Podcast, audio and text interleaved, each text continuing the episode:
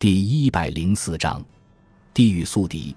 拜巴尔首先从巴勒斯坦南部向法兰克人发难，他从加沙向北行军，绕过雅法，于一二六五年二月下旬进抵凯撒利亚城下。二月二十六日至二十七日夜间，他的军队包围了这座城市，该城市民显然被他打了一个措手不及。城墙上的守军肝胆俱裂，立刻遁入凯撒利亚的卫城城堡。希望路易九世在十三世纪五十年代花费重金加固的巨型花岗岩防御工事和海墙能拒阻拜巴尔足够长的时间，拖到他失去攻城的兴趣。这种希望注定将会落空。马穆鲁克的弩炮对城堡狂轰滥炸，拜巴尔本人则爬到城内一座教堂塔楼的顶部，拈弓搭箭，随时准备射向任何冒头的守军。同时，他派出轻骑兵向乡间散开，拦截可能会来救援的基督教军队。尽管他们发现没有任何人可阻截，固守待援并不在法兰克人的选择之内。他们唯一可行的策略就是撤退。三月五日，在被围困不到一周后，守军蜂拥挤上救援船只，并从海路逃到阿卡。他们任凭这座城市自生自灭。对于拜巴尔来说，这一切都简单的令人惊诧。在凯撒利亚投降后，拜巴尔命令他的士兵将城市和卫城城堡夷为平地。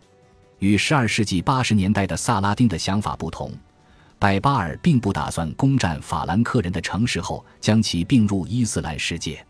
自12世纪法蒂玛帝国崩溃以来，法兰克人拥有的最大军事优势，就是在地中海沿岸首屈一指的海军实力和他们星罗棋布的港口。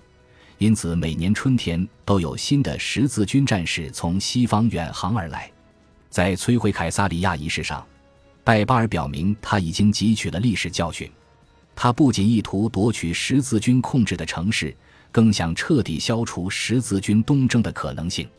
凯撒利亚陷落后。临近的海法也以几乎同样的方式投降。两周后，拜巴尔的大军出现在圣殿骑士团的巨型要塞朝圣者城堡的城外。此时，若想攻占这座城堡是不可能的。但是，为了彰显他对圣殿骑士团声望的不屑一顾，拜巴尔拆除了建在要塞城墙外的房屋和其他建筑物。然后，他又反身向后，朝雅法的方向回师。并于三月二十一日兵临阿苏夫，此地由医院骑士团据守。面对弩炮的轰击，他们坚决抵抗，多次设法烧毁拜巴尔的攻城武器，但他们无法将自己的胜利维持多久。到了四月末，攻城战已告结束，医院骑士团的守军被押往埃及的监狱。然后，与凯撒里亚和海法的遭遇一样，阿苏夫化为一堆碎石瓦砾。至五月下旬。苏丹已经回到开罗，在不到六个月的时间里，他已经彻底摧毁了阿卡以南三座最重要的法兰克城市。对他更为有利的是，东方的蒙古势力在序列兀汗于二月驾崩后，暂时陷入一片混乱，而且波斯的伊尔汗国与黑海以北疆域广阔的蒙古汗国之间敌意渐长，因此马穆鲁克在一段时间内可以自由行动。一二六五年至一二七一年。拜巴尔几乎年年对十字军国家兴兵作战，每次的战果都同样辉煌。一千二百六十六年晚春，他和手下的埃米尔兵分数路，使阿苏夫的废墟到北面的加利利海之间的乡间地区人心惶惶。他们对伯西蒙德六世在的黎波里伯国的领地进行了重点关照，然后合兵一处，对位于阿卡与提尔之间的采法特城堡发起大规模的全面进攻。这是一处重重设防的圣殿骑士团据点，被苏丹认为是梗在伊斯兰喉咙里的一个肿块。当采法特城堡在历经六周的恶战后投降时，拜巴尔同意向一千五百名守军提供安全通行的便利。但是，当他们开始列队走出城堡时，他又改变了主意，在附近的一个山头上处决了所有俘虏，只留两人。由于不具备任何海军功能。采法特城堡被保留下来，由马穆鲁克部队重新驻守。此时，十字军的苦难年复一年的堆积起来。一二六十七年夏，拜巴尔从马上摔下时足部受伤，走起路来一瘸一拐，却比从前更加危险。烧毁了阿卡周边丰收的庄稼，并砍倒了果园的树木，使得该城的居民只能依靠少量的食物配给度过了这个冬天。一二六八年三月八日，他派兵进攻雅法，迫使该城在几个小时内就俯首就范，守军则一如既往的乘船逃跑。雅法的防御工事被拆除，原材料被运到开罗，用于虔诚的建筑项目，为穆斯林信徒造福。他抢走了圣乔治的头颅，并烧掉了圣克里斯蒂娜的遗体。提尔之圣殿骑士抱怨道：“四月，在他的督战下，博福特围攻战以胜利告终。然后他挥军向北。”再次惩罚安条克公国和的黎波里伯国的统治者伯西蒙德六世。一零九十八年，第一次十字军东征军用了七个半月的时间，才将安条克从其塞尔柱总督亚基西延的手里夺下来。一百七十年后，拜巴尔仅用了两天就攻克了这座城市。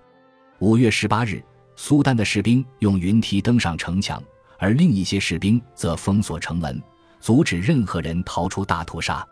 提尔之圣殿骑士写道：“一点七万人被杀，十万人沦为俘虏。随着叙利亚奴隶市场的价格崩盘，安条克被付之一炬，卫城城堡被点燃，大火吞噬了大部分市区。就在火焰熊熊燃烧的时候，拜巴尔给伯西蒙德六世寄去了一封洋洋自得的信。后者在围城时并不在城内。